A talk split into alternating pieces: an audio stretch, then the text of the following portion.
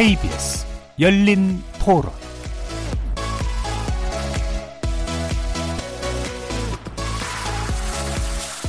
안녕하십니까.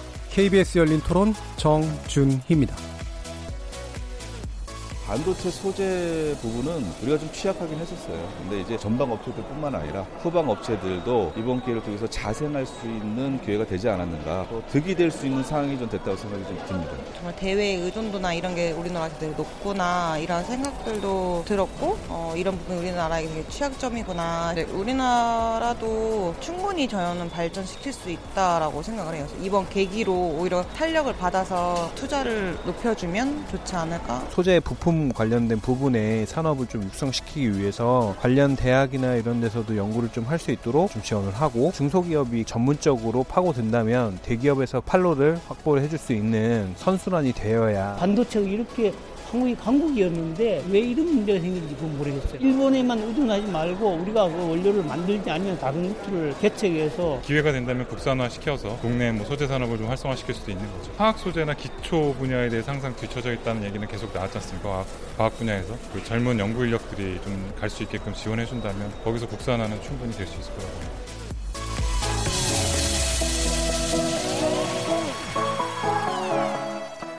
거리에서 만나본 시민들의 의견 어떻게들 들으셨나요? 오늘 토론 주제는 일본의 경제 공격이 남긴 숙제, 반도체 자립화 어떻게 할까입니다. 오늘로 일본의 수출 규제 조치가 이루어진 지 꼭 20일째인데요. 일본은 더 나아가서 우리를 백색 국가, 즉 별도의 수출 대상 적합성 검증을 받지 않아도 되는 국가 목록에서 제외한다는 그런 이야기도 있습니다. 만약 이렇게 되면 1100개 품목에 대해서 일일이 신고 승인 절차를 밟아야 되는 그런 문제가 나서게 되죠. 문재인 대통령 같은 경우에는 국익을 강조하면서 어, 일본 조치의 부당성을 역설하는 한편 장기적으로 우리나라 경제 구조의 개편을 하는 기회로 삼겠다라고 얘기하기도 했는데요. 그래서 외교적 노력 외에도 반도체 디스플레이 핵심 소재와 부품의 국산화 그리고 수입선 다변화에 공을 들이고 있습니다. 자, 그럼 이 과정에서 과연 어떤 장애 또는 어떤 가능성 이런 것들이 기다리고 있을지 경제 전문가와 반도체 산업 전문가 모시고 심도 깊게 토론해 보겠습니다. KBS 열린 토론은 여러분들과 함께 만듭니다. 문자로 참여하실 분은 9730으로 의견 남겨주십시오. 단문은 50원, 장문은 100원에 정보 이용료가 붙습니다. KBS 모바일 콩, KBS 트위터 계정, KBS 오픈을 통해서도 무료로 참여하실 수 있습니다. 청취자 여러분이 KBS 열린 토론의 주인공입니다. 날카로운 의견과 뜨거운 참여 부탁드리겠습니다. KBS 열린 토론 지금부터 출발합니다. 살아 있습니다. 토론이 살아 있습니다. 살아있는 토론, KBS 열린 토론. 토론은 라디오가 진짜입니다. 진짜 토론, KBS 열린 토론.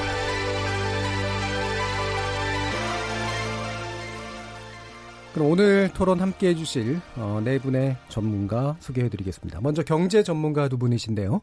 최백은 건국대 경제학과 교수 나오셨습니다. 네, 안녕하세요. 자, 그리고 제일교포 출신이시고 일본 경제 전문가이시기도 하시죠. 이지평 LG경제연구원 상근자문위원 나오셨습니다. 안녕하십니까. 자, 그리고 이제 반도체 산업 쪽의 전문가 두 분이신데요. 어, 실제 반도체 관련 기업을 이끌고 계신 분인데요. 황철주 주성 엔지니어링 회장 나오셨습니다. 예, 반갑습니다. 자, 그리고 반도체 회사에서 근무하셨고 지금은 변화를 꿈꾸는 과학기술인 네트워크에서 활동하시는 김찬현 이사 나오셨습니다. 예, 반갑습니다. 이 시간은 영상으로도 함께 하실 수 있는데요. 유튜브에 들어가셔서 KBS 일라디오를 검색하시면 지금 바로 저희들이 토론하는 모습 보실 수 있습니다. 구독도 눌러주시고 의견도 달아주십시오. 팟캐스트로도 들으실 수 있고요. 매일 새벽 1시에 재방송도 됩니다. 자, 이렇게 KBS 열린 토론 함께할 방법까지 안내해드렸고요. 오늘 토론 주제, 일본의 경제 공격이 남긴 숙제, 반도체 자립화 어떻게 할까 본격적으로 시작해 보겠습니다. KBS 열린 토론. 자, 일본의 수출 규제 조치가 어, 가, 결행된 이후로 정부가 처음으로 내놓은 대책은 외교적 해법을 강조하면서도 반도체 디스플레이 핵심 소재에 대한 국산화, 수입선 다변화 같은 좀 더 장기적인 그런 계획까지 있습니다. 어, 문재인 대통령은 오늘도 이제 이 국산화 수입선 다변화 문제는 어렵지만 반드시 가야 할 길이라고 또 다시 한번 강조했는데요. 일각에서는 뭐 맞는 방향이긴 한데 지나치게 장기적인 거라서 단기적인 문제 해결엔 도움도 안 된다 이런 식의 비판도 있기도 합니다. 일단 네 분의 평가를 간단히 좀 듣고 가도록 하겠습니다. 어, 먼저 최백은 교수님 의견 듣죠. 예, 그, 어, 일부에서 그러니까는 너무 장기적인 해법이라는 지적에 대해서는요. 예. 어, 일단, 어, 예외적인 노력을 어쨌든 간에 단기적인 대책으로 좀 하고 있는 거죠. 예. 하고 있는 거기 때문에 뭐 안 하고 있는 건 아니고. 음. 근데 이제, 에, 이런 문제가 사실은 우리가 보게 되면은 일어나지 않아야 될 일들이 지금 발생하고 그렇죠. 있는 예. 것이고요. 예. 이건, 이건 일본 내 전문가들조차도 음. 그러니까 뭐 심지어는 그러니까 어, 자기 무덤 파는 격이다 음. 이런 식의 이제 그러니까 평가도 나오고 있는데 이게 왜 그러냐면요. 우리가 국제 분업 구조 특히 이제 반도체와 관련된 국제 분업 구조에 이 장점이 있습니다. 예. 그 장점이라는 것이 그러니까는 어, 협력을 통해 가지고 그다음에 이익을 공유할 수 있는 음. 이런 장점이 있습니다. 그러니까 우리가 뭐 예를 들면은 어 삼성 삼성전자하고 네덜란드에 우리가 ASLM이라고 그러니까 반도체 우리가 제조 장, 장비 업체요. 이게 그러니까 같이 그러니까 이 시너지 효과로 같이 발전을 쭉 해왔듯이 예. 그리고 어 그런 측면이 있는데 이게 지금 만약에 일본이 그러니까 이 부품과 소재 부분에서 어, 이 국제 분업 구조 체계를 지금 흔들고 있는 건데 예. 그랬을 경우에 이게 일본에 별로 전 도움이 안 되는 음. 측면이 측면이 큰데 이제 이런 걸 선택을 했다는 얘기는 굉장히 정치적인 어쨌든 간에 예. 에, 이게 하나의 사건이라는 얘기죠. 음. 에, 경제적인 어떤 논리가 아니라요. 그러면 이제 일본의 이제 그러니까 아베랑 구구 정치 세력들이 요구하는 사항을 우리 정부가 그러니까 지금 이걸 수용할 수 있는가? 예. 이게 지금 굉장히 이제 수용하기가 어려운 부분을 지금 이제 요구를 하고 있다 보니까는 저는 이런 이제 지금 상당히 그 황당한 상황이 지금 어쨌든 간에 벌어진 거라고 생각이 들고요. 예. 근데 이제 그럼에도 불구하고 저는 어이 국면 변화의 어떤 조짐도 저는 보인다고 생각을 해요. 음. 처음에 우리가 생각했던 거하고 달리요. 그러니까 예를 들어서 이제 오늘 보게 되면은 미국의 IT 업계에서도 여기에 대해서 그러니까는 좀 이제 그 의견을 내고 있고 양국에 양국에 대해서 그러니까요. 제, 내, 내고 있고 더 확전 안 하겠음을 바라는 어떤 이런 요구들을 제출했고 예. 특히 이제 뭐 화이트리스트 제외하는 것에 대해서는 에, 아주 어, 분명하게 요구를 했더라고요. 그, 음. 그, 그, 서까지 발전을 안 했으면 좋겠다는 이런 이제 얘기를 했, 했고요. 그 다음에 저는 또 하나 주목하는 게 뭐냐면은 러시아가 이제 어저께 이제 독도 침범했잖아요. 예. 이 부분이 지금 우리가 어, 이 한일 간에 어쨌든 간에 이 지금 이제 우리가 WTO에서도 지금 이제 우리가 일반 회사에서 이게 이제 논의가 이제 진행될 예정이지만은 어, 지금 안보 문제를 관련을 지금 시키고 있단 말이에요. 예. 그러면 지금 이제 우리가 어, 한미일 안보 어떤 협력 체계가 있는데 이 부분에 어쨌든 간에 에, 좀 균열이 생길 수 있는 가능성이 있는 부분이에요. 예. 어, 일본에서 만약에 이런 요구를 할 때요. 그러면은 그 틈을 저는 비집고 지금 이제 그러니까 러시아라든가 이런 게 지금 이런 저는 이런 시도가 지금 있는 거라고 보여요. 예. 어떻게 보면 이제 테스트 이제 한미일 안보 협력 체계에 대한 어떤 테스트 어떤 성격이요. 음. 근데 이런 부분들은 사실 미국 입장에서는 굉장히 받아들이기 힘든 거죠. 예. 이건 뭐 일본도 마찬가지라고 생각해요. 한미일 그러니까 우리가 군사정보 보호 협정을 맺고 있듯이 그런 안보 협력 체계를 그러니까 근본적으로 훼손시키는 것은 원치 않는다고 생각해요. 음. 이제 그런 점에서 에, 우리가 화이트리스트에서 배제하는 단계 오늘 또 정부에서 그 배제하는 거와 관련해 가지고 법령 개정을 대해서 의견을 보냈더라고요. 예, 의견을 하지 말라는 예. 이제 얘기죠. 예. 그러니까 이게 지금 어 물밑에서 어쨌든 간에 외교적인 노력들이 지금 더 사태가 악화되지를 말라는 게 음. 지금 주변 국가들 당사 국가들뿐만 아니라 주변 국가들의 지금 기본적인 입장이기 때문에 음. 에, 이게 그러니까 서로가 이제 그러니까는 좀 명분 있는 테러들만 확보가 된다면은 음. 이게 어떻게 보게 되면 굉장히 국면이 좀 새로운 국면을 맞이할 수도 있지 않겠는가 하는 생각이 예. 들고요. 그런 점에서 지금 예교적인 노력은 저는 하고 있다고 보고 있고요. 예. 이게 이제 결국은 뭐 단기적인 대책으로는 이게 가장 최선인 게 아닌가 이렇게 생각이 듭니다. 음. 예. 그렇죠. 이게 장기적 해법이라든 비판의 핵심이 결국 외교적 노력 안 하는 거 아니냐 뭐 이런 식의 얘기가 그렇죠. 있는데 예. 그건 분명히 진행 중이고 예. 장기적인 해법도 얘기하고 또한 어, 둘러싸고 있는 국제 환경 같은 것들의 변화도 지금 기대되고 있는 네. 그런 시점이라고 보시는 것 같네요. 이시평 의원님. 네. 의견 여쭙겠습니다. 네. 일단은 어, 수입선 다변화는 라든지 예. 해외에 있는 일본 기업으로부터의 수입 대체 이 부분은 아무래도 단기 대책이라고도 볼 수가 있습니다. 어, 예. 금방 예. 해야 되는 예. 할수 있으면은 수입선 가능하면 예. 할 필요가 있고 어, 다만 어려움이 음. 있기 때문에 장기적인 차원에서 국산화 예. 이런 부분이 이야기가 되고 있습니다. 다만 일본이 이게 의존으로 해야 되는 부분은 일본은 아시다시피 모노즈쿠리에 음. 관점이 있고 아날로그적인 기술이 예. 있기 때문에 쉽게 기술이 이전이 안 되는 음. 그 건정으로 보면 아시겠습니다만은 일반적인 보면 어, 장비만 쓰는 게 아니라 아, 고객하고 조율을 하면서 맞춤형 맞춤형으로 예. 만들고 있기 때문에 쉽지가 않는 음. 그리고 이미 선점하고 있기 때문에 일본 기업의 재료를 쓴 어, 업체 입장에서 보면은 그 재료에 맞게 설비가 이미 예. 설치되고 있기 때문에 다른 기업이 들어왔을 때그 장비를 뜯어서 예. 어, 고쳐야 되는 음. 그러한 어려움이 있고 또한 일본 기업들이 이미 감가상각이 끝났기 음. 때문에 우리가 국산화한다 하면은 바로 가격을 후려치고 예. 하면은 이제 음. 고사가 될 수가 있고 예. 그래서 초기에는 품질이 조금 불안하면서 코스트가 높은 음. 국산화 제품을 이제 전략적으로 우리가 써야 되는 예. 그러한 부담이 있습니다. 다만 우리나라는 지속적으로 어, 일본에 대한 의존도를 낮춰왔습니다. 음. 대일 의존도를 낮춰왔기 때문에 이러한 움직임을 앞으로도 강화할 필요가 있고 특히 우리나라에는 반도체, 디스플레이와 같은 큰 업체들이 있으니까 그러한 buying power를 활용해서 정부 지원하고 더불어서 하게 되면은 네. 중장기적인 네. 어, 대일 의존도를 낮춰왔던 음. 음. 그러한 추세를 어, 활성화시킬 수가 있고 그러한 계기로 활용한다라는 어, 정책 방향은 음. 굉장히 이제 좋은 부분이라고 할 수가 있고 음. 다만 그러한 어려움이 있기 때문에 투자가 필요하고 또 코스트도 들고 시간도 예. 들기 때문에 어떤 분야에 포커스할 것인지 음. 그러한 코스트와 베네피트를 고려해서 옵티마랑 음. 제조의 분야에 집중적으로 투자를 하고 어, 해나가는 음. 어, 방향이 중요하지 않을까 싶습니다. 예. 이 국산화 문제 시간도 걸리고 사실은 이 특 수한 공정의 특성상 어려움은 분명히 있는데 하지만 장기적으로 이 부분을 해결해 나가는 것들은 뭐 당연히 해야 될 이제 그런 일로서 말씀을 주셨습니다. 어, 그러면 우리 황철주 회장님께 또 현장에서의 목소리 한번 들어보죠. 네. 어, 반도체는 혼자 잘해서 세계적인 경쟁력을 구축할 수 있는 기술이나 산업은 아니다라고 예. 생각합니다. 네, 결국은 우리나라뿐만 아니라 일본이나 미국이나 여러 나라들도 결국 국제 협력을 통해서 어, 성장을 해왔다라고 예. 생각합니다. 그래서 결국은 어, 1등 할 수 있는 전략인데 그 전략은 아, 시대나 시장이나 환경에 따라서 경쟁 환경에 따라서 다시 아, 차별화돼야 된다라고 생각합니다. 음.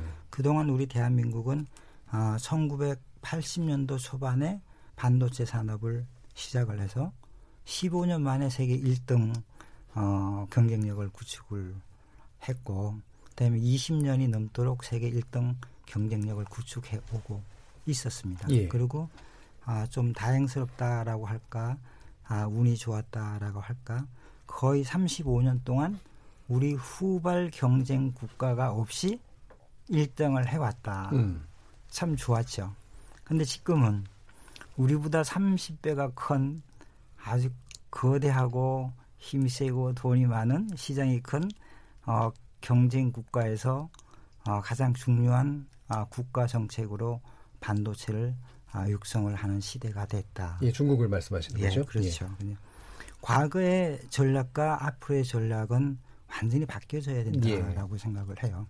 이제까지 우리는 어, 우리 80년 초에 반도체 처음 시작했을 때는 사실 기술도 인프라도 시장도 거의 없었을 때 다른 사람이 만들어 놓은 기술과 아, 시장과 인프라를 협력하면서 성장하고 1등을 했습니다. 예.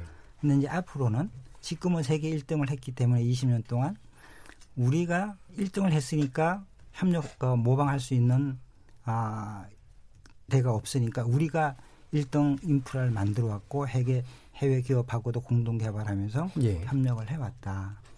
근데 이제 앞으로 이 협력은 우리가 만들어 놓은 해외 부품 소재 장, 장비 회사들의 협력 업체가 우리의 경쟁 국가에 우리 경쟁 사에 더 강한 경, 그 협력 구도가 될 수도 있는 상황이 됐다라고 예. 생각을 합니다.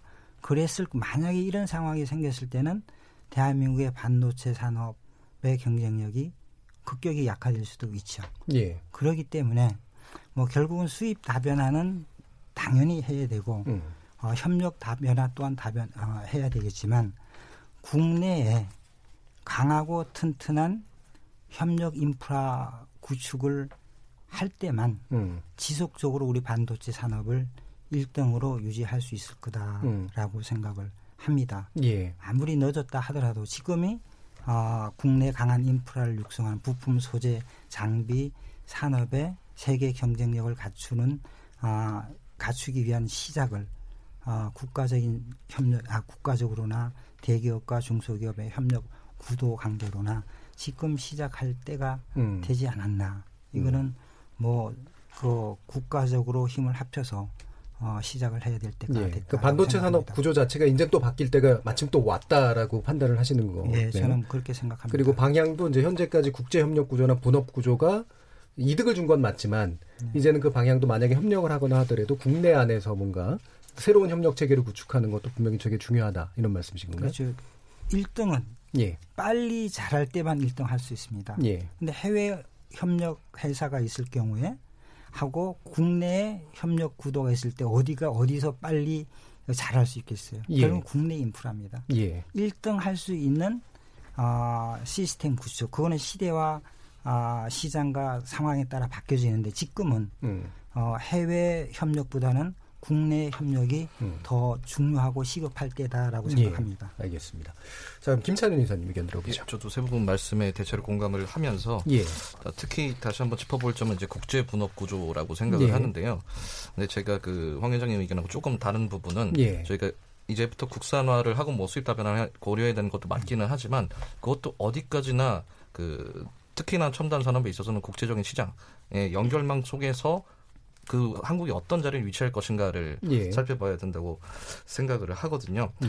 어 아까 그 저기 이재평 저기 어, 위원께서, 위원께서 예. 저기 모노즈크리에 대해서 얘기를 하셨는데 예. 사실상 그 일본 그 종합 반도체 회사가 아, 조금 그 삼성이나 하이닉스, 이넥스의 그 국내 기업한테서 졌다. 음. 분석 중 하나는 그 너무 모노즈크리를 강조하다 보니까 예. 그 예를 들어서 이제 고객이 원하는 니즈하고 이제 합치하지 않았던 거죠. 예. 를 들어서 컴퓨터나 뭐 모바일 같은 경우는 이제 다들 아시다시피 1, 2년 주기로 교체를 하는데 예를 들어서 뭐 굉장히 좀 원가가 비싸게 할지언정 뭐 10년, 20년간 반도체를 만들어 버리면 이제 이 시장하고의 니즈가 합치하지 않았기 때문에 아무리 기술력이 좋아도 이제 그 시장과 합치하지 않는 것 때문에 이제 그 국내 어, 기업에 비해서 좀 경쟁력이 떨어졌다고 볼 수도 있을 것 같은데요. 아무튼 한국은 아까 황 위원장님께서 말씀하셨던 것처럼 지난 80년대 이래 그런 주변의 어떤 부, 그 국제적인 그 시장 공조를 통해서 부품 소재를 어, 가지고 와서 그거를 이제 종합적인 어, 반도체를 만들어내는 기술력에 있어서 뛰어난 역할을 보여줬던 것이고요.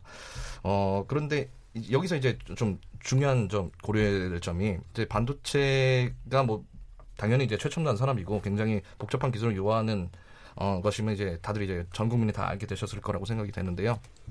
그 중에서도 이 공정이 굉장히 많습니다. 예. 수백 공정이 되거든요. 뭐 아무리 이게 짧게 잡아도 어, 4, 500. 뭐 그, 그리고 조금 더 촘촘하게 보면은 훨씬 더 많은 공정이 이루어지기 때문에 여기서 소재 하나만 바꿔도 다른 공정에 미칠 수 있는 영향이 굉장히 큽니다. 그래서 현재 그 저도 아까 그 전에 말씀하셨듯이 어, 국산화 혹은 그 수입 다변화한 것은 마, 맞으나 이제 그 현재 그 강자 위치에 있는 이제 삼성 하이닉스 입장에서는 그 새로운 소재를 그 도입을 했을 때 그것이 아무리 그 자체로 품질이 좋다 할지언정 그 본인들이 가지고 있는 공정 프로세서의 상성이 좋은지 어떤지를 그걸 파악하는 데만 해도 적어도 한 번 테스트하는데 달 월 개월 단위로 걸리거든요. 그거를 예. 그렇기 때문에 어 그런 측면에서 어 이번 사태가 그저 가장 시사하는 바는 역시 그 특히나 이제 어 전자 아, 업계에서는 수많은 그 부품 소재 그리고 종합반도체 회사가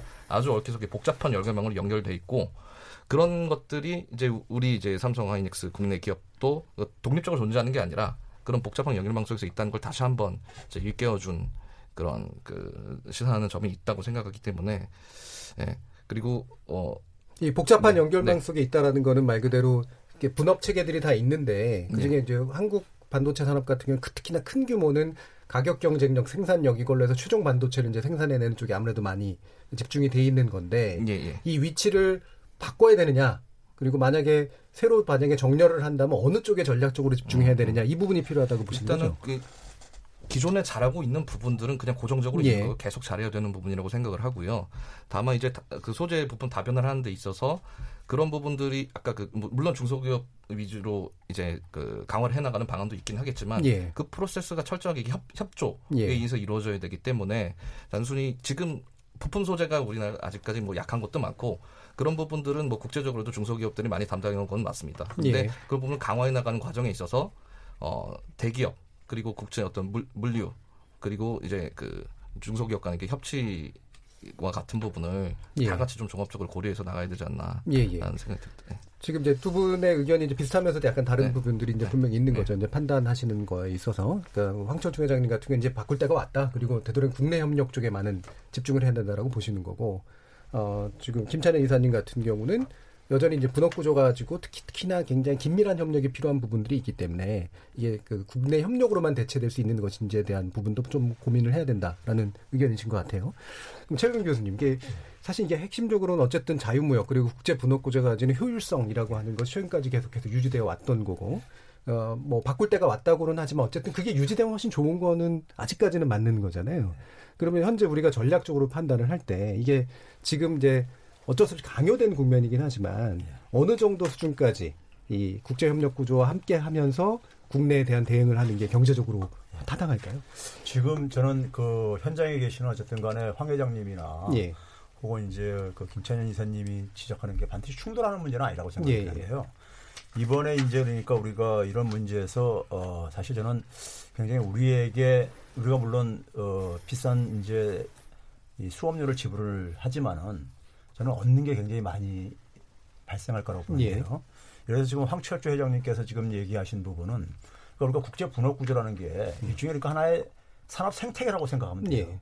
생태라고 생각할 때, 에, 그 생태계에서 그러니까 우리가 서로 연결 속에서 그러니까는 상호 협력을 통해서 이익을 공유를 하는 거거든요. 예. 이익을 서로가 같이 보기 때문에 그런 이제 생태계가 에, 이게 구성이 되는 거란 말이에요. 근데 단지 이제 이번에 경험 속에서 보게 되면은 국제적인 그러니까 이런 어, 연결 구조만 가지고는 음. 우리가 이제 이런 네트워크라든가 생태계라는 것은 사실 그러니까 우리가 이익도 공유하지만 리스크도 그러니까 분산시키는 거란 거죠. 말이에요. 그렇죠. 예. 근데 이제 리스크를 그러니까 해외에다만 분산시켜 가지고는 음. 물론 그것도 다변화도 이제 그러니까는 어느 정도 역할을 하겠지만은 음. 국내에 그러니까 이것이 그러니까 에, 좀 이제 이, 이 네트워크를 다변화시키는 것도 예, 필요할 때 리스크를 그러니까 있도록. 그렇죠. 음. 리스크를 또 이것도 마찬가지로 더 이제 그러니까는 예. 최소화시키는 데 도움이 되겠죠. 예. 이제 그런 점에서 이제 저는 이제 의미가 있다고 보고요. 음. 그리고 또 하나는 뭐냐면 이제 김 이사님께서 얘기한 부분들 같은 경우는 지금 우리가 어, 우리나라 지금 보게 되면 제조업이 상당히 위기 국면에 지금 이렇게 에, 있거든요. 예. 그러면 어차피 우리가 지금 산업 생태계를 어쨌든 간에 과거에 한 30년 이상 우리가 사용했던 산업 생태계를 사실 지금 이게 큰 위기에 맞으면서 봉착하면서 새롭게 재구성해야 되는 이런 문제들이 있어요. 예. 그러니까 지금 이제 에, 김 이사님이 얘기하는 것 같은 경우는 그런 이제 새롭게 구성을 할 때 구성할 때 이게 시스템이 됐던 네트워크가 됐던 간에 이게 굉장히 그 체계적으로 잘 구성되려면은 많은 부분들이 서로가 연결돼 있단 말이에요. 네. 그 연결돼 있는 것에 대한 우리가 그러니까 좀 이제 근본적인 성찰이 좀 필요한 거죠. 음. 그러니까 뭐 산업 생태계를 그러니까 구축한다는 게 구호만 가지고 되는 게 아니라 네. 그 관련된 분야들을 굉장히 촘촘하게 그러니까 그것을 연결시킬 수 있도록 하기 위해서요. 그래서 저는 이게 우리 산업 생태계를 재구성하는 데 속에서 어 이번에 이제 우리가 굉장히 좋은 교훈을 얻는 게 뭐냐면은 이 건강한 산업 생태계가 만들어지려면은 서로가 그러니까 서로에 대해서 인정을 하고 그러지만 협력이 이제 그러니까 우리가 도출될 수 있고 그 협력이라는 것도 이제 이익이 공유돼야지만이 될 수 있는 거거든요. 예. 근데 우리는 지, 금까지 그러니까 우리나라의 제조업 생태계는 흔히 재벌 중심 경제 체제라고 하잖아요. 재벌 중심 경제 체제는 상대적으로 그러니까는 그런 어, 우리가 바람직한 어쨌든 간에 이런 분업 구조는 아니었었어요. 예.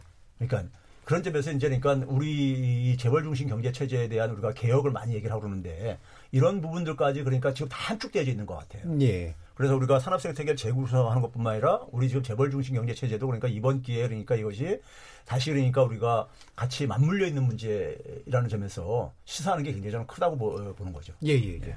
지금 그 아까 이주평 의원님도 말씀해 주셨지만 지금 만약에 국산화를 이제 시도를 해서 시간이 걸린다고 어쨌든 성공했어. 근데 이게 어 만약에 그 환경이 또 바뀌면 저쪽에서 가격을 더 떼, 나, 다운시키거나 또 대기업 입장에서는 저쪽에서 다시 하는 게 더 낫겠네? 이러면서 또 바꿔버리면 기껏해서 올라온 게 사실은 생존하기가 어려운 그런 국면들이 만들어질 거 아니에요? 이런 것들은 어떻게 해결해야 된다고 보십니까? 네, 뭐 좀 어려운 문제가 되겠습니다. 예. 어, 지금까지 우리가 국산화해왔던 과거를 보면은 음. 결국은 구체적인 분업의 음. 효율성하고 국산화의 이익을 어, 동시에 추구했다고도 할 수가 있습니다. 예. LG 디스플레이 예, 디스플레이 산업은 반도체보다는 조금 국산화가 많이 되어 왔고 예. 어, 장비라든지 그런 부분이 있는데 음. LG 디스플레이 파주를 보시면은 음. 뭐 대기업이 되겠습니다만은 예. 일본에서 기업을 유치한다든지 중소 기업을 육성하면서 하나의 디스플레이 클러스터로 음. 발전하고 있고 최근의 경우에도 불화수소를 국산화하는 그러한 에, 시도를 하고 있고 아마 성공적으로 지금 어, 실험이 예. 에, 진행되고 있습니다. 음. 결국은 중요한 것은 그러한 노력이라고 할 수가 있지만은 기존의 분야에서는 이제 일본 기업들이 많이 들어와 있기 때문에 그것을 음. 어, 라인이라든지 이런 게 바꾸는 거는 쉽지는 않지만 음. 새로운 분야 예를 들면은 반도체라면은 어, 고도화됐을 때 예. 그러한 프로젝트를 음. 처음부터 중소기업이랑 같이 하고 음. 어, 참비도 음. 포함시켜서 결국은 대기업이 예, 굉장히 마잉 파워가 있기 때문에 예. 그 어, 노하우나 음. 어, 힘을 활용하면서 어, 생산 공정을 음. 새롭게 설계하는 음. 그러한 지혜가 필요하고 그 새롭게 새롭 어, 셋업될 때는 음. 아무래도 일본 기업보다는 한국 기업이란 커뮤니케이션도 예. 유리할 수도 있고 음. 그런 분야를 중심으로 우리가 어, 이길 수 있는 분야를 음. 자꾸 개척해 나가는 음. 그러한 노력이 예, 필요하다고 할 수가 있고 그러한 측면에서는 결국은 이제 정부의 역할 도 중요합니다. 예. 아무래도 효율성이 떨어질 수가 있고 어, 성공할지 안 할지 음. 예, 이제 불확실한 부분도 있기 때문에 이러한 부분에 이제 정부도 하나의 플레이어로서 참여를 해서 물론 WTO라든지 보조금이라든지 이런 음. 부분은 좀 어, 조심을 해야 되지만은 여러 예. 가지 연구 인프라를 한다든지 그러한 분업의 클러스터를 음. 이제 확충하고 어, 세계적인 경쟁력을 갖출 수 있게 그러한 노력이 예, 필요하지 않을까. 예, 지금 싶습니다. 이제 일본에 의존하고 있는 불화수소라든가 기타 소재 부품 이런 것들도 물론 당연히 당장 해결해야 될 과제지만 장기적으로 그러니까 미래의 어떤 그 계속해서 진화하는 거니까 반도체 산업은 그쪽에서 국내 협력 구조들을 먼저 마련해 나가는 이런 게 또 한편으로서 굉장히 중요하다는 말씀이겠네요. 예. 그 두 분한테 좀 죄송한데 중간에 제가 좀 다시 끼어들어가지고 이지평 이사님 얘기 예. 조금 제가 일단 잊어버리기 전에 예. 좀 가고 싶어서 하는 얘기인데, 그러니까 우리가 흔히 그런 얘기거든요. 국내 중소기업 우리 국내 시장이 작다 보니까는 국내 중소기업이 뭘 개발을 해도 음. 그러니까 이게 그러니까 그 기본적인 그러니까 뒷받침이 굉장히 에, 그렇죠. 불리했었다 예. 뭐 이런 얘기 예. 나오잖아요. 근데 사실 이번에 이제 우리나라 삼성전자나 SK 하이닉스 같은 대기업들도 이번에 사태를 경험하면서 예. 다시 그러니까 어, 평상시에는 그러니까 굉장히 단기적인 이익 관점에서 음. 일본의 부품 소재 기업하고 어쨌든 간에 이런 어떤 협력 구조를 음. 난 거기에다가 이제 그러니까 집중을 했던 거죠. 예, 그게 일단 이익이 예. 되니까. 근데 예. 이제 문제는 아까 이제 황철수 회장님께서 음. 얘기했듯이 이 그 협력 관계를 좀 더 그러니까 국내에도 다변화시키는 것이 예. 우리가 이런 이럴 때 발생하는 게 하나의 또 리스크잖아요. 비용이잖아요. 음. 삼성전자나 SK 하이닉스 같은 경우는. 예. 그래서 단기적인 이익 관점이 아니라 조금 더 그러니까 장기적인 그러니까 이익 관점을 고려를 한다는 것을 이번에 이제 우리가 굉장히 크게 배우고 있는 거예요. 예, 어떻게 예. 보면요. 그런 점이라고 한다면은 중소기업을 바라보는 이제 시선도 달라질 수밖에 저는 없어야 된다고 생각하고 예. 기본적으로 그런 점에서 그렇게 그 시선이 달라지게 되면은 중소기업이 그러니까 좀 이제 국내 시장에 협소한 걸로 인해서 생기는 음. 그런 부분들도 좀 우리가 어, 넘어설 수 있지 않겠느냐. 예. 그러니까 정부의 어떤 하나의 이런 어, 그 노력도 좀 필요하겠지만은 음.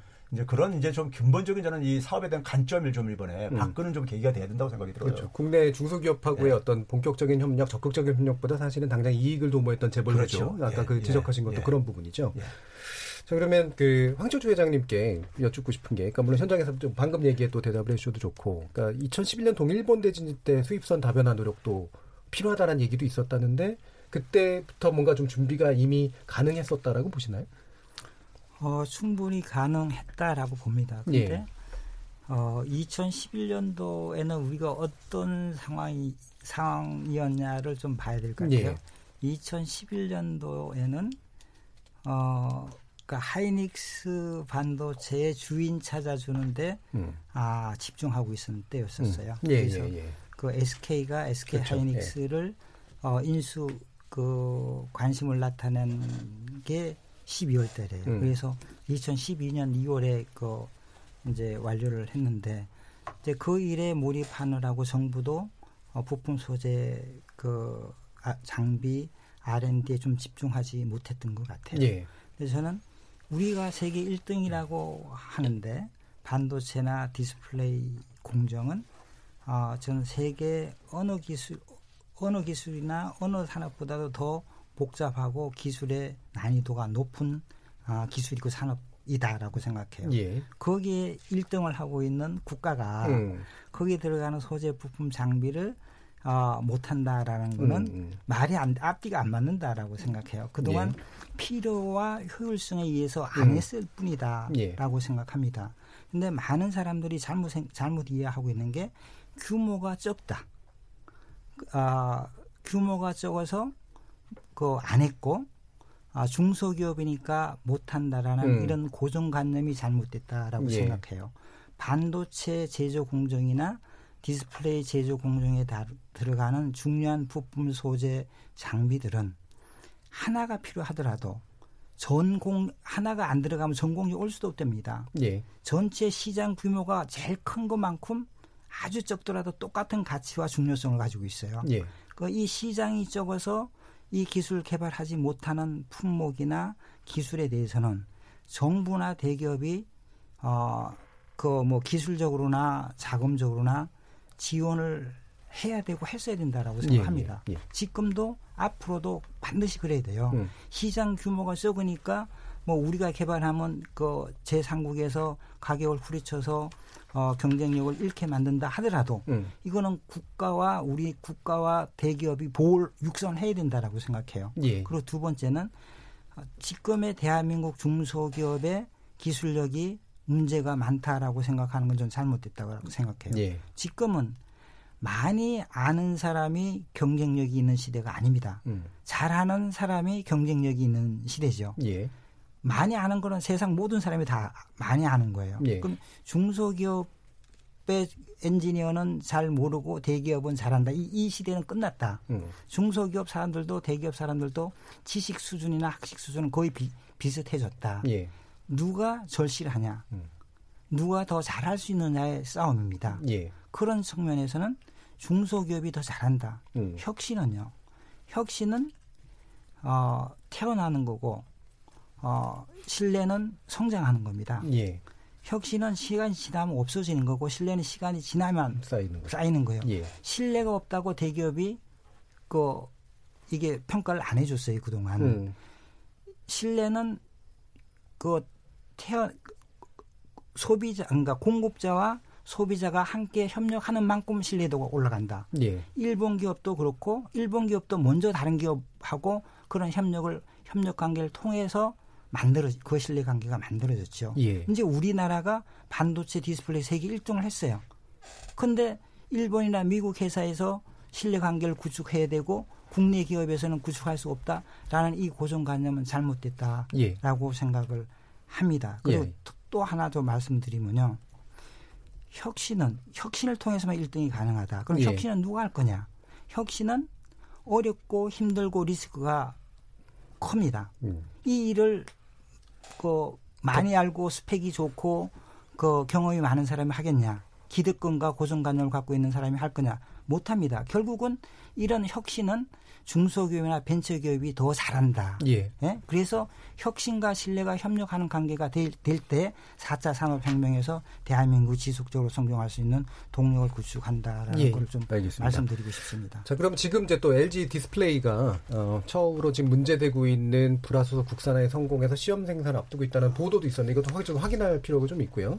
어, 제가 김찬현 이사께 여쭤봐야 될 것 같은데 아까 말씀하신 것의 연장에서 우리나라의 요 관련된 지금까지의 기술력 수준 그리고 아까 이제 어, 이지평 위원께서 지적하신 앞으로 미래 뭔가 진화해 나갈 부분에서 가능한 부분 이게 이제 어떤 어떤 수준 정도라고 보시나요? 예, 사실 그 반도체에 대해서 종합적으로 전문가라고 부를 수 있는 사람은 저는 없다고 봅니다. 예. 아까도 말씀드렸다시피 부품 소재 분야도 너무나도 다각화되어 음. 있고 그 안에서도 공정 프로세스 굉장히 복잡하기 때문에 안에서도 각각 담당하는 분야는 좀 잘 알지라도 예. 전반적으로 모든 거를 다 아는 전문가는 저는 없다 없다고 생각을 하는데요.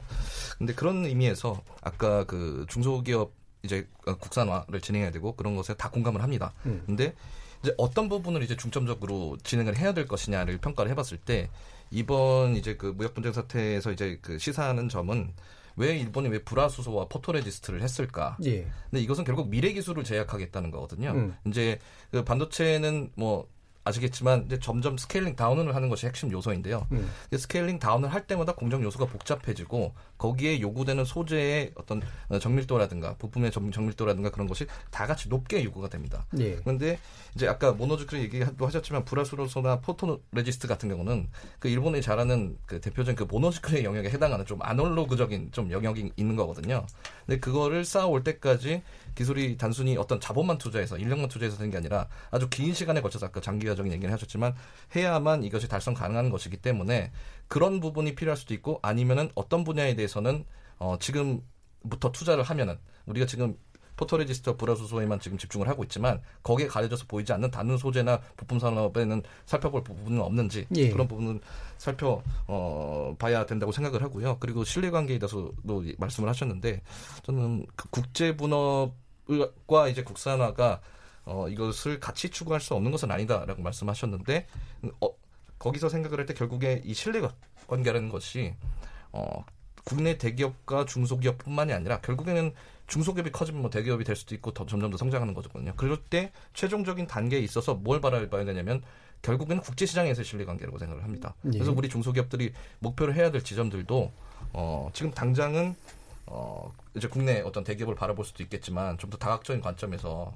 국제시장을 목표로 해서 국내 대기업과 어떻게 상생을 하면서 성장을 할 것인가를 그 고민을 해야 되는 시점이 아닌가라고 생각이 됩니다. 예. 네. 그러면 지금 네. 이제 그 어쨌든 경제 역량에 대해서도 좀 얘기를 해봐야 될 것 같은데 최백 교수님 지금 우리나라 경제에 분명히 안 좋은 영향을 주고 있잖아요. 네. 어느 정도까지 지금 예측을 할 수 있을까요? 어. 아, 이게 이제 그러니까 아직 이제 가시화가 안 되고 네. 있는 거니까. 그러니까요. 이제 아직 뭐 시간이 좀 이제 아직 에, 여유는 좀 있지만 음. 그런 점에서 어 근데 사실 어, 우리가 단순하게 일본에 그러니까 이번에 그러니까 수출 규제를 한 품목 3대 품목에 대해서 3대 품목에 우리나라가 수입하는 금액 예. 이 정도만 저는 일본이 피해를 보는 금액은 아니라고 보고 음. 있고요. 음. 그리고 또 때로는 뭐냐면은 에, 우리가 이제 그러니까는 이 부분이 반도체가 모든 부분이 다 연결돼 있다고 하지만은 요 3개 품목을 소재랑 이 부품을 우리가 이제 수입을 못 한다고 할 때 극단적으로 뭐 극단적으로 그러니까 수입 못하는 경우까지 발, 발전하리라고 생각을 안 하는데 예. 근데 어쨌든 간에 이게 어쨌든 간에 애로사항이 빚어졌을 때 우리나라 반도체의 수출 생산이나 수출이 다 올스타 되는 건 아니라고 생각해요. 예. 그래서 단순하게 그냥 뭐 4억 불대 1천억 불뭐 이런 식으로 음. 비교는 저는 음. 의미가 없다고 보고요. 예. 오히려 그러니까는 일본에 그러니까 우리가 이 그 마찬가지로 우리나라 완제품이 반도체 완제품이 그러니까 일본의 전자제품의 생산에 굉장히 많이 또 연결돼 있고 음. 상업이 많은 연결돼 있고 그다음에 앞에서 제가 이제 미국 IT 업계가들이 여기서 의견을 제출한 것들도 그들도 굉장히 어쨌든 간에 관련돼 있고 피해를 볼 수밖에 없는 이런 것들이거든요. 예. 그럼 이런 그 구조를 생각해 볼 때 에, 그 서로가 그러니까 이렇게 피해를 일으킬 수밖에 없는 서로 음. 주고받는 식으로 계속해서 그러니까 이게 확, 확대 재생산될 수 있는 이런 피해를 예. 저는 어, 단순하게 그러니까 어, 단기적으로 발생하는 어쨌든 수익금의 수출금액의 이런 음. 피해뿐만이 아니라 무형적인 저는 피해가 더 크다고 봐요 사실은요. 예.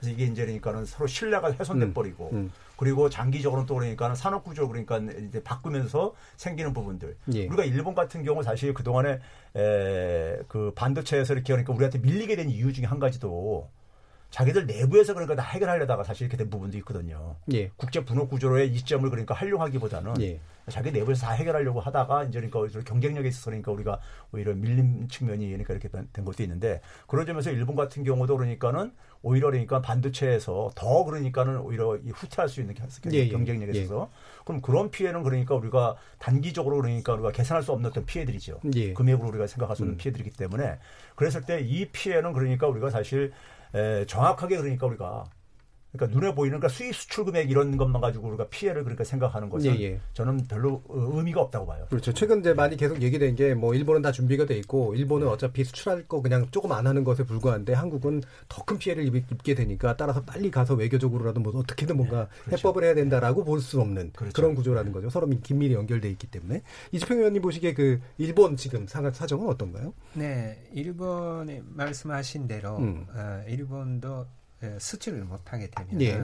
그 기업의 입장에서는 비즈니스가 안 음. 되기 때문에 특히 최근에 바로 나온 영향은 음. 일본 기업들이 소류 작업이 많이 늘어나고 있고 예. 사실상 세계 품목의 통관이 좀 어려워지고 음. 있고 또 관련된 분야도 그렇게 되면은 이제 수출을 못하게 될 수가 있는 예. 어, 반도체는 세계 품목만 있는 거 아니기 때문에 예를 들면 하이닉스나 아, 삼성전자가 음. 아, 반도체 생산이 차질을 빚는다 하면은 거기에 들어가는 웨이파라든지 뭐 기계류라든지 이런 음. 부분도 피해가 오지 않겠냐 음. 그런 우려가 아, 나타나고 있고 그리고 이제 그 반도체를 쓰는 부분이 일본 기업들이 에, 일본 국내에서만 쓰는 게 아니라 해외에서 많이 쓰고 있기 때문에 그러한 분야에서 뭐 소니의 음. 에, 컴퓨터가 생산 못하게 되는 게 아니냐 예. 아니면 LG를 디스플레이를 활용하는 그러한 일본 기업들도 음. 이제 서툴러서 물건을 음. 조달하려고 하고 있는 그러한 네. 영향들이 나오고 있기 때문에 에, 아베 정권이 있기 때문에 겉으로는 표현은 못하지만은 음, 음. 상당히 이제 네. 좀 어, 이제 한일 간의 분업이나 고래는 계속되면 좋겠다라는 음. 코멘트를 경제계에서 음. 어, 이번에 발표를 했습니다. 그럼 지금 이건 어떻습니까? 그리고 월요일 날도 사실 저희 정치 재구성에서 나왔던 얘기인데 음. 1, 2위 업체를 제외하고 3위 업체가 음. 어, 지금 이제 마이크론인데 이게 이제 일본의 기업이었던 엘피다를 인수해서 이제 미국이 이걸 운영하기 때문에 결국은 미국과 일본이 같이 이제 이익을 얻게 되는 걸 염두에 두고 있을 거다. 이런 식의 지적을 하거든요. 이건 맞다고 보세요? 그 G20에서 뭐 예. 아베하고 트럼프가 이야기했다 예. 이런 난설도 있었습니다. 예. 사실은 확인이 안 되는 음. 부분이고 음. 어, 그러한 복잡한 이야기는 아마 못됐을 거다라는 음. 게 대체적인 분석이라고 할 수가 있고 음. 또 이번에 일본 정부가 하는 정책에 대해서 어, 민간 기업이란 신도 있게 음. 조율을 하거나 이번 기회에 반도체 산업으로 역정하자 음. 어, 트럼프식으로 이제 기업을 유치해서 음. 어, 하자 이런 전략이 세밀하게 짜여져서 나온 거는 아니라고 볼 수가 있는 것 같습니다. 예. 그래서 오히려 에, 그러한 글로벌한 SCM이 에, 차질을 빚게 되면은 음. 뭐 동남아라든지 세계 각국 경제가 악화되고 음. 일본이나 한국에 직접적인 피해도 있지만은 세계 각국에 대한 피해가 다시 일본이나 한국에 오고 그러한 연쇄 효과가 음. 아, 많이 발생할 수가 있기 때문에 그러한 부분들을 일본 기업들도 음. 우려하고 있는 것 같습니다. 음. 여기서 짧게 짧게 어, 예. 코멘트 예, 드릴 수 있을 것 같은데요. 예. 어, 1, 2위 기업이 만약 공급을 못할 경우에 3위 기업이 공급을 늘리면 되지 않느냐. 예. 그런데 이것도 쉽게 결정할 수 있는 부분은 아닌 음. 것이 일단 그 전 세계 의 물량을 그 3사가 다 공급을 하고 있는데 왜 음. 삼성 혼자서 공급하지 않느냐? 음. 혼자서 공급 못 하기 때문입니다. 음. 왜냐면 라인 증설이 필요하고 거기에 세팅하는 데까지 또 기간이 걸리기 때문에 그 1, 2 기업이 당, 당장 1, 2년간은 공급이 차질이 빚는다고 해서 마이크론이 그 갑자기 4, 5년 단위나 두고서는 예. 공장을 증설하느냐 그거는 아마 굉장히 음. 어려운 일일 거라고 생각합니다. 예. 예. 저는 거기에 예. 추가 로요. 예. 추가로 그러니까 예, 그런 식의 논리는 음. 지금 소개한 논리는 그러니까 사실 이 국내 기업이 피해를 예. 강조하기 위해서는 나온 논리라고 음, 그렇죠. 이익 보는 애들은 다 따로 있고 계획 다 돼 있다 예. 이렇게 예를 들어서 미국 예. 같은 경우는 오히려 반도체 산업 생태계에서 고부가 가치 부분이 그러니까 음. 장비라든가 음. 비메모리라든가 이런 고부가 가치 부분이 있는데 음. 그 부분에 대해서 그러니까 우리가 삼성이라든가 SK하이닉스가 또 수입하는 부분도 굉장히 많거든요. 예. 근데 그 부분에 그러면 예를 들어서 어, 저기 저 손실 보는 부분들은 음. 이런 또 어, 얘기를 안 한단 말이에요. 음. 그러니까 그렇게 아까 얘기했듯이 두 분이 지금 어, 지금 여기 나오신 모든 분이 강조하는 게 뭐냐면 굉장히 복잡하게 그러니까 이게 서로 서로 연결돼 있다 이거예요. 예. 그러니까 이게 피해가 그러니까 어느 한 부분에서만 생기는 게 아니라 음. 전체적으로 그러니까 이 연결 구조 어, 연, 연결 구조에 있는 게 모든 게 다 같이 영향을 받을 수밖에 없는 것을 예. 고려하면은 지금 소개한 그러한 내용은 제가 볼 때는 그냥 어쨌든 간에 그냥 그이 이 뭡니까 우리 사회 지금 이렇게 양분화되어 있는 네. 예.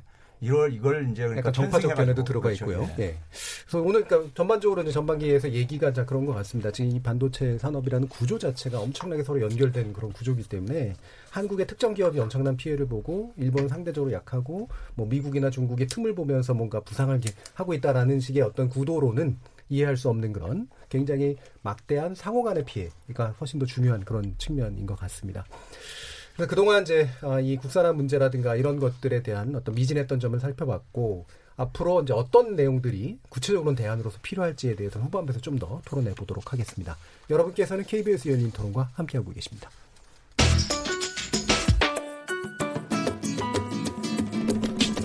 묻는다, 듣는다, 통한다. KBS 열린 토론. 듣고 계신 청취자 여러분, 감사드립니다. 들으면서 답답한 부분은 없으신가요? 궁금한 점은요? 그렇다면 함께 토론에 참여하시죠. 유료 문자 9730을 이용하시면 됩니다. 단문은 50원, 장문은 100원의 정보 이용료가 있습니다. 스마트폰 어플리케이션 KBS 모바일 콩을 통해서도 무료로 참여하실 수 있습니다. KBS 열린 토론은 언제나 열려 있습니다. 듣고 계신 KBS 열린 토론은 매일 밤 1시에 재방송됩니다. 자, 그럼 토론이 진행되는 동안 청취자들께서 보내주신 의견 몇 가지 들어보고 가겠습니다. 송아랑 문자캐스터. 안녕하십니까. 문자캐스터 송아랑입니다. 일본 경제 보복이 남긴 숙제, 반도체 자립화 어떻게 할까에 대해 청취자 여러분이 보내주신 문자 소개해드리겠습니다. 콩으로 김진희님, 어떻게 보면 국내 협력업체 개발 육성에 대한 국민의 공감대를 얻을 수 있는 지금이 적기라고 생각합니다. 7, 80년대부터 계속 나온 대기업 중심 경제 구조, 이번 기회에 꼭 개선해야 합니다. 콩으로 커피타임님, 일본이 중국과 손잡고 반도체를 적극 지원한다면 우리 반도체 업체가 위험에 처할 수 있습니다. 국내 중소기업을 빨리 키우는 게 중요하리라 봅니다. 0734님, 우리나라 대기업의 문제는 중소기업을 동반자로 생각을 안 하고 단지 하청업체로 생각합니다. 신기술은 빼앗고 안정적인 공급을 위한다는 핑계로 납품 단가를 인하하여 경쟁력을 약화시킵니다. 이번에 대기업과 중소기업 상생의 기회로 삼아야 합니다. 6726님, 이번을 계기로 과거의 대한민국이 아니라는 걸 보여줘야 합니다. 더욱더 강하게 나가야 합니다. 콩아이디 K743으로 시작하시는 분, 결국 한국이 만만하지 않다는 것을 보여줘야지 기술 개발한다고 해결되는 문제가 아닙니다. 아베 총리의 의도를 생각하세요. 반도체 기술을 독립해도 다른 걸로 시비를 걸 겁니다. 1967님, 이번이 일본을 제대로 알 수 있는 좋은 기회로 여겨집니다. 우리는 경제적으로 손해를 감수하고 싸워야 합니다. 한일 관계에 관한 한 경제적인 이해득실도 중요하지만 국민의 자존심도 중요합니다. 유튜브로 탕탕이 낙지님, 이 섭외력 무엇? 제작진 최고라는 의견 보내주셨습니다. 국내 최고의 경제 전문가와 반도체 산업 전문가가 함께하는 KBS 열린 토론. 지금 방송을 듣고 계신 청취자 모두가 시민 농객입니다. 계속해서 청취자 여러분의 날카로운 시선과 의견 보내주세요. 지금까지 문자 캐스터 송아랑이었습니다. 뭐든지 이야기해.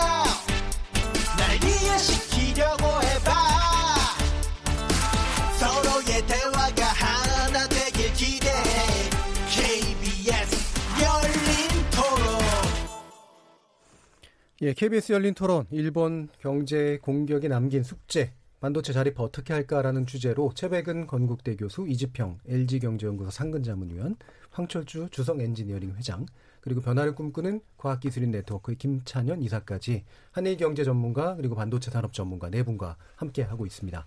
이 시간 영상으로도 함께 하실 수 있는데요. 유튜브에 들어가셔서 KBS 일라디오를 검색하시면 지금 바로 저희들이 토론하는 모습 보실 수 있습니다. 자, 그럼 후반부 토론 시작할 텐데요. 앞에 건 약간 끌어와서 이제 황철주 회장님께 질문을 드려야 될 것 같은데 현장에서 느끼시는 중소기업의 또 이제 피해나 어려움이 있으실 거예요. 그러면 동시에 아까도 말씀하신 것처럼 뭐 협력의 기회가 또 열리는 부분도 있는데 일단 뭐 간단히 보시면 이게 어려움과 기회 어느 게 더 크다고 보시나요? 어 사실 그 반도체나 디스플레이 산업은 한두 회사가 잘 돼서 예. 되는 게 아닙니다. 어 뭐 큰 기업이나 적은 기업이나 아, 그 공급사나 뭐 그 소비자나 다 같이 맞물려 있어요. 어, 이제 뭐 대, 우리 부품 소재 장비 회사가 아는 결국은 대기업이 잘 돼서 투자를 많이 하면은 음. 부품 재료 장비가 많이 소요가 되기 때문에 뭐 더불어 이익이 되고 성장 하기도 합니다. 그래서 음. 반도체나 디스플레이는 대기업만을 위한 산업도 아니고 예. 대기업만을 위한 정책도 아니다라고 예. 생각을 합니다. 하지만 성장은 어, 반도체 산업을 성장하기 위한 인프라가 외국에 의존하느냐, 한국이 한국 자체 자립성이 더 강하게 만드느냐에 따라서 국내 아, 그 산업을 더 강하, 강하게 시키느냐, 그렇지 않느냐, 예. 수출을 많이 하느냐, 수입을 어, 많이 하느냐는 차이가 난다라고 생각을 합니다. 예. 뭐 지금 삼성이나 SK 하이닉스나 LG 디스플레이가 어려워진다 한다면 국내 부품 아, 소재 장비 회사들이 어려워지는 것은 당연하다라고 음. 생각을 합니다. 예. 아무튼 어, 이런 외 그 국제적인 관계나 아, 국가 간의 관계 때문에 산업이 어려워지는 일은 없어야 되고 예. 만약에 그런 강, 그런 상황이 생겼다 하더라도 산업은 대한민국의 아, 주력 산업은 문제가 없어야 된다라고 예. 생각을 해요. 예. 그러기 위해서는 어, 정부와 대기업과 중소기업 간의 협력 체계를 더 강화 시켜야 된다라고 예, 예. 생각. 그 협력 체계 문제 때문에 다시 한번 또 질문을 드리는데 아까 중국 강조를 하셨잖아요. 그래서 네. 중국 제조 2025라고 해서 어, 국가 기술화 시키는 어, 그런 문제인데 지금 이제 한국에서도 이런 반도체나 디스플레이 같은 관련된 경우에 이 국산화 그리고 핵심 기술로서 국가 기술로서 좀 뭔가 약간 강제적인 측면들을 담는 법안을 준비하고 있다라는 얘기가 있던데요. 그게 어떤 내용인가요? 어 이제 한국 반도체 어, 디스플레이 학회에서 음.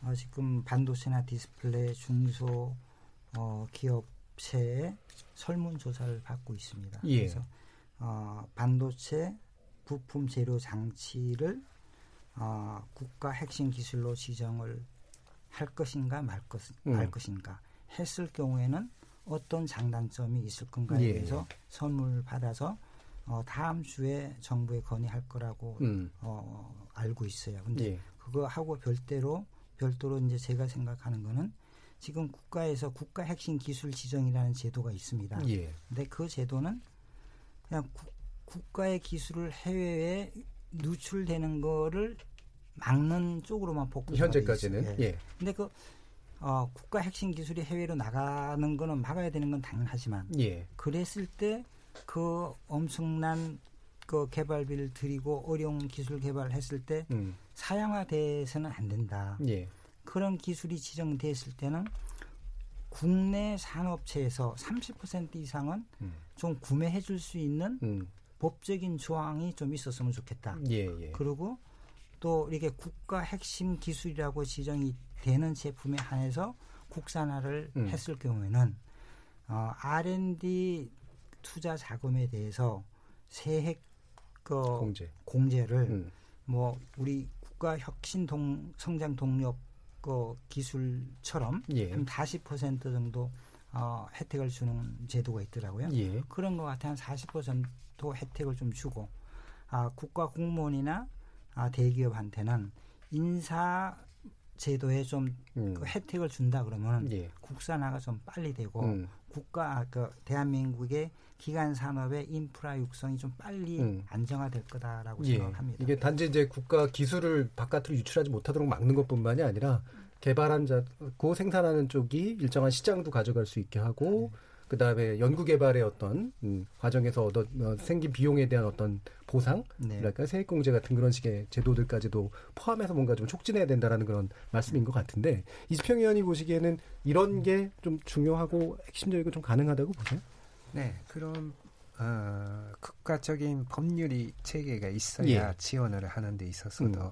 또 어떤 기술이 예, 구체적으로 지원을 할 것인지 음. 이런 그 가이드가 있, 을 필요는 있다고 할 수가 아까 있습니다. 얘기하셨던 WTO 보조금 문제 이런 거는 사실 그런 없나요? 부분도 이제 예. 조심하면서 예. 해야 되는 부분이 있습니다만은 그리고 또 하나 좀 추가한다면은 예. 앞에서도 말씀드렸습니다만은 이제 국산화할 때는 아무래도 어려움이 있기 음. 때문에 처음에는 코스트가 높을 수도 있고 분질이 안 좋을 수도 있고 그럼에도 불구하고 이제 대기업들이 그동안 육성해왔고 어, 그 구입으로 해왔는데 앞으로도 그렇다고 할 수도 있습니다만은 그러나 고객도 있고 또 주주들도 있습니다. 예. 예, 또 요즘은 기업의 가바넌스도 음. 상당히 중요하기 때문에 그래서 어떻게 보면은 기, 중소기업이나 아, 계열 관계, 협력 관계에 있는 기업을 도와주는 것이기 때문에 음. 이것을 마치 이제 건전고래법에서는 이제 부단 내부 고래다라든지 음. 이러한 법 체계에서 하면은 더 문제가 될 수가 있습니다. 예. 그러니까 극상화를 하되 한쪽으로는 또뭐 건전고래법에서 더 이, 상하게 예. 규제를 한다든지 이게 앞뒤가 맞지 않는 음. 법 체계가 이제 된다면은 이런 부분이 좀 음. 이제 제대로 기능할 수가 음. 없기 때문에 대기업 입장에서도 그러한 개발적인 측면에서 이득이 된다고 하면은 그러한 중소기업하고의 관계를 더 장기적으로 하기 위해서 또 어, 자본 거래 관계를 형성하고 어, 신뢰 관계를 음. 좀더 강화한다든지 음. 그러한 부분도 좀 필요한 음. 부분이 이제 일본 음. 기업들이 부품 소재 기업을 어떻게 육성했냐 하면은 음. 아무래도 자본 거래 관계를 해서 이제 일종의 협력 중장기적인 파트너십을 예. 단단히 하면서 이제 음. 서로 육성하고 왜냐하면 정보를 서로 음. 교류를 해야 되기 때문에. 여기서 자본거래 관계라고 말씀하시는 건 출차. 예, 예. 대기업의 출차. 예. 근데 그거를 더 건전거래법에서 이제 규제한다면 이것도 좀 문제가 될 수도 있고. 예. 더 개발을 한다고 할 때 최신 기술을 이제 서로 공유해야 되기 때문에 신뢰도가 있어야 되는 음. 부분이 있기 때문에 그러한 밀도 있는 관계로 일본은 이제 형성했다고 하면은 음. 우리는 국산화 따로 건전고래법 따로 하면은 음. 그게는 그렇죠. 이제 제대로 연관 법령이 막 충돌될 수도 있기 때문에 네, 그것까지도 네. 함께 좀 고쳐줘야 된다는 말씀이신 건데요. 예, 김찬희. 예, 그 관련해서 이제 법제화가 된다면 이제 관련 법령들과의 정합성이 굉장히 중요하게 될 거라고 생각하는데 예. 오늘 오늘 주제가 뭐 이제 주제가 하나가 국산화였습니다만 예. 우리나라 이제 그 과학기술 기본법이라고 있습니다. 예. 이것이 사실상 90년대 말에 일본의 과학기술 기본법을 거의 음. 이제 벤치마킹해서 만들어진 법안이거든요. 그런데 이제 이 과학기술 기본법 같은 경우에는 일본에서는 주로 이제 기초과학을 지원을 하고 그리고 어 공학 관련 이제 산업 관련에 대해서는 조금 상대적으로 좀 자유로운 어, 쪽으로 이루어졌는데 한국에서는 상대적으로 국가의 힘이 조금 많이 작용하도록 이제 법안이 조금 수정됐습니다. 거의 유사하긴 하지만. 예. 근데 이것은 제가 생각하기에 제 어, 1960년대 이래 우리나라가 이제 국가 연구소 이제 그 박정희 시대 때부터 또 국가가 이제 출연해서 개발을 하면 민간으로 흘러가는 이제 국가 주도의 그런 굉장히 성공 사례가 남았었기 때문에 그런 어떤 잔재들이 아직까지도 이제 국가 법제나 제도에 남아 있는 게 아닌가라는 예, 생각이 예. 드는데 그런 부분에 있어서는 앞으로 우리도 이제 굉장히 이제 시장과 국가에 관해서 다변화가 됐고 네, 국가가 통제하려고 가는 것보다는 음. 좀 지원하는 방식으로 가고 조금 더 연구 개발을 자유롭게 할 수 있도록 이제 환경 마련할 필요가 있다고 생각이 되고요. 음. 그리고 이거는 이제 중소기업 을 육성하는 것과도 관련이 되는 부분인데 예, 대한민국이 상당히 엔지니어들한테 박하다고 저는 생각을 하고 있습니다. 예. 기술은 결국은 사람을 만드는 것인데 결국에 사람까지 다 포함해서 이제 기술 생태계가 만들어지는 것이죠. 그런데 제가 느끼기에는 이제 뭐 삼성이나 하이닉스 같은 거대 그 반도체 대기업뿐만 아니라 이제 전반적으로 우리 기업에서 어 기술이나 장비에 들어가는 그 지원은 많이 하는데 인건비 같은 경우에는 많이 지원을 안 한다. 예. 네, 그러면 상대적으로 주요한 어떤 기술을 만들어낼 수 있는 함양할 수 있는 인재들이 한국에 머물러 있고 싶지 않아 할 수도 있거든요. 그리고 또 한 가지는 이제 어 우리나라도 마찬가지, 일본도 마찬가지고 뭐 미국도 마찬가지지만 항상 그 전에 뭔가 오리지널이 있었습니다. 미국 같은 경우는 2차 세계 대전 이후에 유럽의 지식인들이 대다수가 이제 미국을 넘어가면서 그 다음에 일본은 미국에서, 한국은 뭐 일본과 미국에서 이렇게 됐었는데 그런 어떤 시드를 삼을 수 있을 만한 인력을 유치하는 데 있어서는 우리가 지금 뭐 무역 분쟁 때문에 외교적으로 굉장히 첨예하게 뭐 좀 대립하는 상황에 있긴 하지만 어떤 기술 교류, 인력 교류, 특히 학생들 예. 지금 취업 잘 안 되지 않습니까? 그런 부분들에 대해서는 조금 마음을 열고 다각적으로 어, 협력하는 방안도 굉장히 음. 어렵지만 일말의 가능성을 두고 검토해봐야 되는 게 아닌가라는 생각도 우리가 듭니다. 인력을 키우는 것도 되게 중요하긴 한데 일단 당장은 네. 처음에 또 이렇게 노하우를 가져오실 수 있는 분들을 그렇죠. 초청하는 예. 예. 그것도 있고 예. 아니면은 잘하는 곳에 가서 예, 배우는 가면은 기술 그대로 가져오는 게 아니라 예. 그 노하우가 쌓여서 여기서 새로 창의롭게 그 개발을 할 수 있는 예. 게 되거든요. 예, 예. 네. 그러면 최병 교수님, 우리 그 정부가 사실은 또 이 세액공제 문제 얘기했고 또 특별 연장 근로를 허용하기로 했잖아요. 이 수출 제한 품목에 관련돼서 주 50간 52시간제를 약간 좀 유보한다고 할까? 뭐 이런 제한하는 그런 조치를 좀 취하기로 했는데 일단 이 정책이 좀 타당하다고 보시는지 일단 여쭙고 싶고 혹시 또 빠진 구간은 없을지. 지금 오늘 이제 에, 토론 자리에서 나온 얘기들요. 예. 서로 이제 저는 굉장히 중요한 얘기들이 많이 나온다고 생각하는데 음. 지금 이게 반도체 산업의 지금 위기를 얘기를 하고 있지만은 예. 어떻게 보면 우리 우리나라의 경제 시스템이라든가 경제 체제 모든 문제를 다시 그, 그 시스템이 갖고 있는 문제를 음. 지금 다 이렇게 지금 이게, 예. 이게 노출시켜주고 있는 거예요. 음. 그러니까 이제 그런 점에서 어떻게 보게 되면은 이번이 어떻게 보면 굉장히 우리한테 중요한 하나의 음. 시기이자 굉장히 이것을 어 그냥 아뭐 1, 2년 내에 해결할 수 있는 뭐 이런 문제로 접근하지 말고 예. 근본적으로 어떻게 보면 사회 대개혁을 하는 이런 차원이에요. 음. 그러면 예를 들어서 그러니까 우리가 예를 들어서 지금 이제 연장근로 이런 문제 같은 경우도 음. 저는 굉장히 연장근로가 됐을 때 노동계에서 어쨌든 우려하는 부분들 이런 부분들도 그러니까 사실은 그러니까 우리 사회를 어쨌든 간에 전체 이 개혁과 관련해서 관련돼 있는 문제라고요. 음. 그러니까 이게 그러니까는 그런 부분들을 같이 그러니까 보완하면서 갖는 시각이 없으면은 음. 굉장히 그러니까 이번에도 그러니까 좀 이제 부분적으로 땜질하는 식으로 음. 접근하고 오히려 그러니까 굉장히 효과도 굉장히 예, 크게 볼 수 없는 음. 그런 어, 그 결, 결과를 이제 초래할 수도 있기 때문에 예. 큰 그림을 그려야 된다. 음. 우리 사회를 그러니까 기본적으로 대개조하고 대개혁하는 이런 차원 속에서 그러니까 우리가 이, 이런 부분들도 이제 지금 말씀하신 음. 그런 부분도 우리가 연결해서 봐야 될 예. 것이지 음. 해야지만 이게 그러니까 충돌도 최소화시킬 수 있고 갈등도 최소화시킬 수 있다는 음, 거죠. 예. 그러니까 지금 당장 요 문제를 막 해결하는 듯한 모습을 보이려고 하는 그런 그렇죠, 예. 정책이 아니라 말씀하신 것처럼 대기업과 중소기업 관계, 뭐 갑질 문제, 인건비에 관련된 문제, 과학기술 투자에 관련된 문제 이런 게 사실은 집약돼 있는 구조라는 말씀이신 거잖아요. 그러니까 뭐 이게 산업 생태계라는 것이요 사회 일반 생태계하고 이게 무관한 게 아니거든요. 예. 이게 무관한 게 아니기 때문에 그래서 이제 이게 뭐 교육 시스템과도 이게 무관한 음, 것도 아니고 그렇죠. 그러니까요. 인력 예, 그래서 어떻게 보면 있었고. 우리 사회를 어떻게 우리 사회가 재탄생하는 어쨌든 간에 음. 계기가 이번에 반도체 이 위기에서 그러니까 우리가 음. 지금 우리가 확인을 하고 있는 것들이고 예. 그래 그런 부분들을 좀 더 이렇게 체계적으로 그러니까 우리가 큰 밑그림을 그려가지고 이것을 그러니까 어, 접근을 해야지만이 음. 예, 이 효과를 좀 볼 수 있다는 얘기죠. 예. 자, 그럼 지금 이제 그 뭐 쟁점 중에 또 하나가 WTO 제소 문제가 있는데 일단 일반 이사위에서 이 의제를 우리가 적극적으로 올렸고 일본 일본 수출 규제 부당성에 관련된 그런 안건 논의가 진행되고 있다고 보, 하는데요. 어 이지평 위원님이 보시기에 이게 어느, 어떻게 좀 굴러갈 거라고 전망하세요? 네. 일본이 명분으로 내세우고 있는 것은 갓도 21조에 음. 에, 안전 보장상의 이유로 무역 규제를 할 음. 수가 있다. 근데 갓트나 WTO는 기본적으로 그러한 자의적인 보복이라든지 음. 무역 규제를 금지하고 있습니다.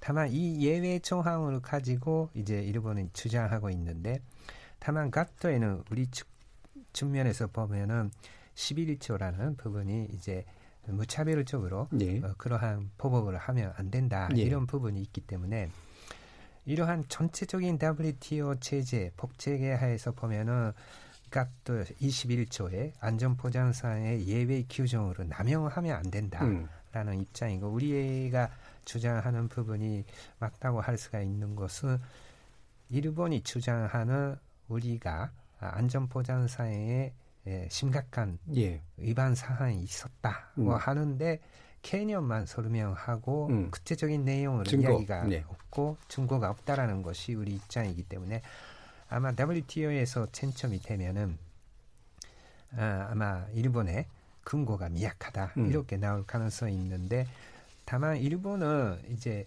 이러한 안전보장상의 문제 트럼프도 제기했습니다만은 이번에 처음으로 음. 어, 쟁점이 되고 어, 그 분쟁인 절차에 들어가기 때문에 그것을 자만했던 부분이 있는 것 같습니다. 예. 사실은 이번에 한국이나 일본이 이걸 문제로 그 WTO의 심판을 받게 되면은 어, 글로벌한 어, 보호주의를 억제하는데 큰 역할을 할 수도 있는 음. 부분이 있기 때문에 미국으로서도 이것으로 WTO에서 쟁점을 시키는 것은 좀 껄끄러운 예. 부분이 있지 않을까. 음, 미국 어, 스스로도 사실은 좀 예. 그죠 걸리는 부분이 있- 사실은 있죠. 네. 아베를 작은 예. 트럼프라고도 볼 음. 수가 있기 때문에 음. 에, 뭐 미국 입장은 자기 힘 내내지 마라. 음. 이렇게 해도 할 수가 있는 음. 부분이 있을 수가 있는 거죠. 음. 저는 예, 이 부분이요. 지금 이제 이 위원님이 좀 이제 간략하게 소개를 해줬지만은 예. 그 가트 어, 우리가 그 조약에 보게 되면은 이게 이제 1조에 1조 1항에 그러니까 차별 금지 조항을 위반을 한 거라든가 그다음에 10조 사망에 보게 되면 이제 그러니까는 그 일관성 위반이 있어요. 그러니까 그동안 예. 쭉 관행적으로 이렇게 잘 해왔는데 갑자기 그러니까 이렇게 할 수 없는 게 이런 게 있고요. 그다음에 11조 1항에도 아까 이제 이 의원님이 소개했듯이 그러니까는 이 수출 금지라든가 아주 제한한다든가 이런 걸 못하게 돼 있는 이런 게 예. 있어요. 근데 유일하게 갈 수 있는 게 지금 그러니까 21조 그다음에 20조 D항도 이제 마치 관련돼 있지만은 뭐 전략 물자 그러니까 이게 뭐 예외적이다. 이제 음. 국가 안보 이런 걸 지금 하고 예. 있는 거잖아요. 근데 이 문제가 이제 우리가 8월 24일이면은 한일 군사정보 보호 협정이 만료가 되지. 예. 이제 우리가 90일 이제 그 기한이 다 됩니다. 음. 그러니까 그때까지 이제 그러니까 우리가 만약에 이걸 연장 안 하겠다고 하면은 음. 이게 이제 폐기가 될 수 있는 부분이죠. 그래서 정의용 실장이 이 부분을 그러니까 싼, 잠깐 언급을 했었단 말이에요. 예. 언급한 이유가 있는 거죠. 만약에 일본이 억지로 이게 그러니까는 안보 문제가 있는 것이다 한다는 얘기를 하게 되면은 그럼 한국과 미국, 한국과 일본 간에 안보적인 협조를 어떻게 가능하게 이걸 스스로 부정하는 거죠. 예. 그러니까 한국 일본, 일본 입장에서 볼 때는 한국은 안보 협조 관계를 음. 할수 없는 나라로 규정을 해버리는 예. 말이에요. 그런데 협정은 유지하려고 그렇죠. 하고. 예. 그러면 이제 이 부분은 그래서 기본적으로 사실 에, 그 아베 정권에서 그러니까는 굉장히 강력한 무기로 끄, 끄집어낸 것처럼 이렇게 얘기를 하지만은 예. 자기 스스로 그러니까 어떻게 보면 발목을 잡고 있는 어떤 이런 저는 성격이라고 봐요. 음. 이건 또 미국 입장에서 굉장히 곤혹스러운 거죠. 음. 사실 그러니까 한일 아니 한이그 한일 그러니까 군사정보 보호협정은 음. 미국의 의도가 많이 개입돼 만들어진 거거든요. 예. 근데 이 부분이 그러니까 우리는 만약에 일본에서 만약에 이걸 계속해서 국가 안보 위협을 이렇게 몰아간다면은 그러면은 이제 그러니까 우리는 한일 군사정보 보호협정을 음. 사실 계속 이걸 연장할 수 없는 음. 원칙을 얘기할 수밖에 없는 거죠. 그렇죠. 예. 얘기 얘기하게 되면은 그러면 이거는 굉장히 그러니까는 우리가 음. 한미일 안보 그러니까 협력 체계에 상당한 그러니까 우리가 근본적인 문제가 지금 제기되는 부분이거든요. 음. 음. 제가 아까 모두에 러시아가 그러니까 이렇게 지금 찝쩍거리는 거라든가 하는 것들도 그런 모든 것들이 다 사실 상호 관련되져 가지고 지금 움직이는 부분들이 좀 있다 이거죠. 예. 그랬을 때 이 부분을 아베가 계속해서 관철시키기는 저는 힘들 거라고 봐요. 구조적으로 예. 봤을 때. 예. 그렇습니다. 지금 이제 뭐그 한국 시간 8시 5분엔 양권 논의는 종료됐다는 소식이 와 있고요. 한 20여 분간 이어졌다고 하네요. 어, 우리 정부가 내용을 이제 자세히 브리핑한 정도까지 일단 알려져 있는데 아, 황철주 회장님이 보시기에 이 WTO 문제는 되게 뭐 어쨌든 해야 되고 그다음에 이사에서 다뤄지는 것이 아니라 중요한 건 이제 제소까지 아마 가게 될 가능성이 있는데 시간이 걸리고 그 다음에 이게 또 구속력이나 강제력이 되게 적다라고 하는 실효성 문제를 제기하는 부분도 있어요. 현장에서 보시기에 이 부분은 어떻게 어, 영향을 미칠 거라고 느끼시나요? 글쎄요, 뭐 저 기업하는 사람 입장에서는 예. 빨리 해결되는 게 좋죠. 음. 예? 기업은 그렇죠. 예. 정부의 정책이나 혁신은 음. 관리를 초월해야 된다라고 생각을 합니다. 예. 그래서 뭐 우리 그 우리 삼성이나 SK 하이닉스나 LG 디스플레이는 혁신을 바탕으로 성장하고 있는 기업이기 때문에 예. 정부의 정책을 초월할 수 있는 세계 경쟁력을 갖춰야 된다라고 음. 생각을 해요. 예, 예. WTO의 결과가 어떻게 나오더라도 음. 어, 뭐 세계 경쟁력을 갖춰야 되고 예. 어, 또 이 대기업들의 해외 고객들의 불편함을 주지 않도록 준비를 해야 되고요. 예. 그랬을 때 또 밑에 하부의 중소기업 협력업체들이 어, 동반 성장할 수 있는 알겠습니다. 어, 상황이 예. 된다라고 봅니다. 이 WTO 이상의 어떤 장기적인 노력이 확실히 필요하다는 점 오늘 계속 얘기가 된 것 같습니다. 어, KBS 열린 토론 오늘 어, 반도체 자립화 문제를 가지고 집중적으로 토론을 해봤는데요. 네분 어, 전문가 모시고 어, 깊이 있는 얘기 나눴습니다. 모두 감사드립니다. 저는 내일 저녁 7시 20분에 다시 찾아뵙겠습니다. 지금까지 KBS 열린 토론 정준이었습니다.